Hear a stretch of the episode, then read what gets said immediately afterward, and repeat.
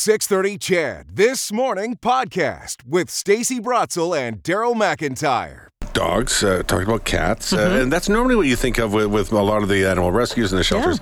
I don't know that there's an awful lot for birds, but there is Meika's Safe House, which takes in homeless pet birds. So this isn't isn't wildlife birds that have been brought in or something. These are are pet birds like a, like a cockatoo or a, a parrot or a Macaws. macaws or whatever. Uh, me, a, bird a day has come in in the in the new year. So they've taken in ten homeless birds already in 2024, on top of the ones that they had before. So they're kind of running out of space. So Ian Sprague is uh, from Meika's Bird House, and then they have Meika's Safe House uh, as part of that, joining us uh, this morning. Thanks so much for taking the time and making the drive to come on over. Oh, thanks for having us.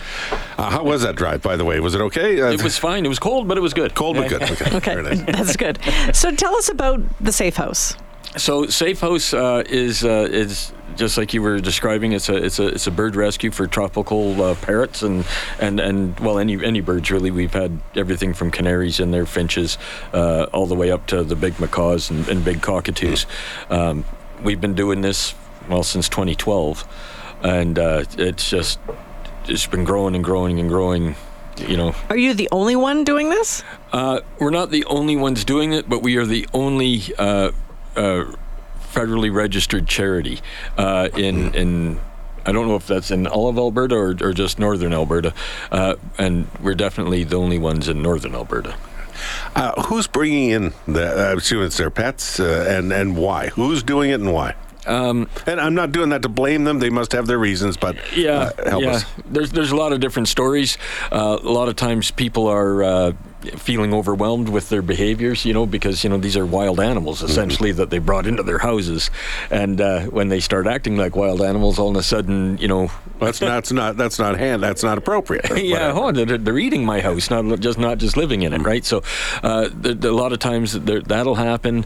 Um, we always try to leave a, a little bit of space, which we're having a real difficulty doing right now, uh, for emergency situations where where. Um, you know something's happened like when when Fort McMurray was on fire we you know we, we took in a bunch of birds Yeah. when that happened uh, when you know we always kind of have want to have a little bit of room for for when you know the really bad stuff goes on um, but you know, primarily what we're getting is is things like I just described. People not sure uh, what's going on. Why is my bird doing this now? You know, because they bought a baby that was, you know, basically a a, a very uh, easygoing animal, and now it's turned, it's grown up. Now it's an adult, and it's and it's uh, maybe not so easy to deal with anymore. So they're not doing the research Eh, because these birds are not cheap. The, the macaws are are they're worth thousands of dollars. Yeah, yeah, yeah, absolutely. And and you know, and, it, yeah, I would say there's there's no research or, or very little research going on. To people always think, oh, but it talks, eh? or, or is it gonna talk? Well, you know, and a lot of times you'll buy a, a, a bird from a pet store for however much money with uh, you know thinking oh well it's going to be really cool it's going to great for great at the party you know it'll it'll I can teach it to say certain words or something like that but a lot of times those birds don't talk they they you know they learn to sound like the microwave or they learn to sound like your phone ringing or, or vacuum clean you know all this all the sounds you really don't want to hear you know and and maybe speaking isn't something they do And they live a lot longer than the average dog or cat. Absolutely. As these large, some of these larger ones. What, what's the lifespans on these? So I think you could, with most of them, you're, you can expect anywhere from 30 to, to 60 years. What? Fairly easily, um, and that's just the little guys. Right? So if you get into some of the cockatoos and that, they can they can push 70, 80 years old. Uh, I'm I'm kind of stunned here. Yeah, Uh, yeah. so- it's a rest of your life kind of commitment when you when you're looking at these. And animals. people didn't know this. Uh, sometimes we don't flip the page when we're reading the book. Eh?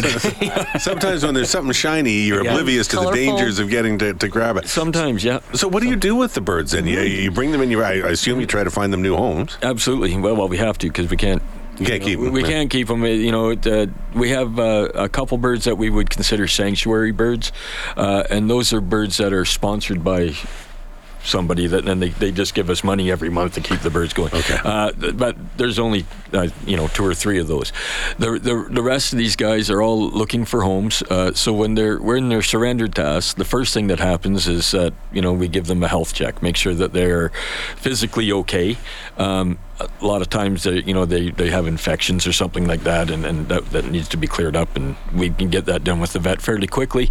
And then after that, uh, we do a lot of behavioral stuff. So, they'll, you know, a lot of times you just sit there and you're watching this bird and see what what is what the gig is, right? Mhm. What's you the problem? Yeah, are you biting? Are you screaming? Are you, are you know, and and if you are, so is it? Are you doing it inappropriately? You know, because biting and screaming is a normal kind of behavior for these guys, so it's that's natural.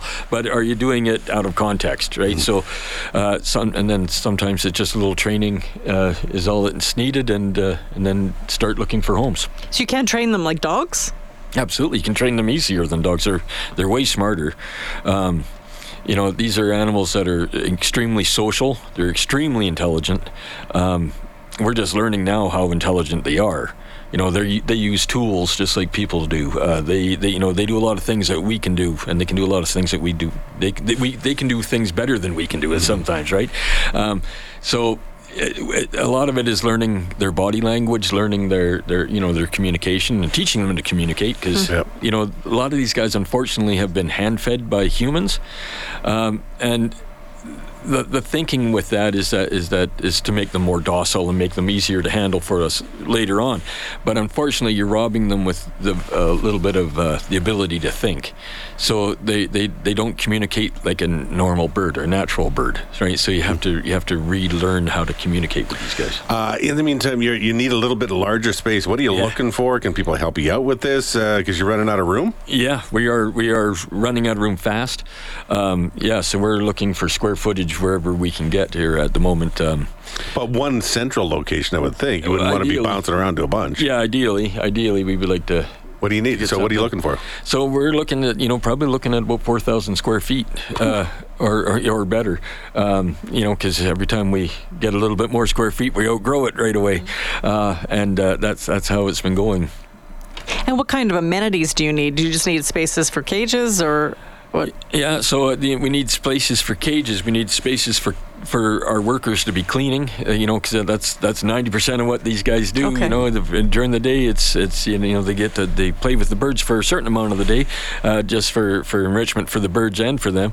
But uh, a lot of time, it's uh, it, they're just cleaning, cleaning, cleaning, and so uh, So wash stations, those wash stations for the for for all those cages. You know, when the birds are out of the cages, they all have to come up, come out, and they get taken down and and cleaned completely. Their food dishes are you know twice a day. You got to take those out, clean them.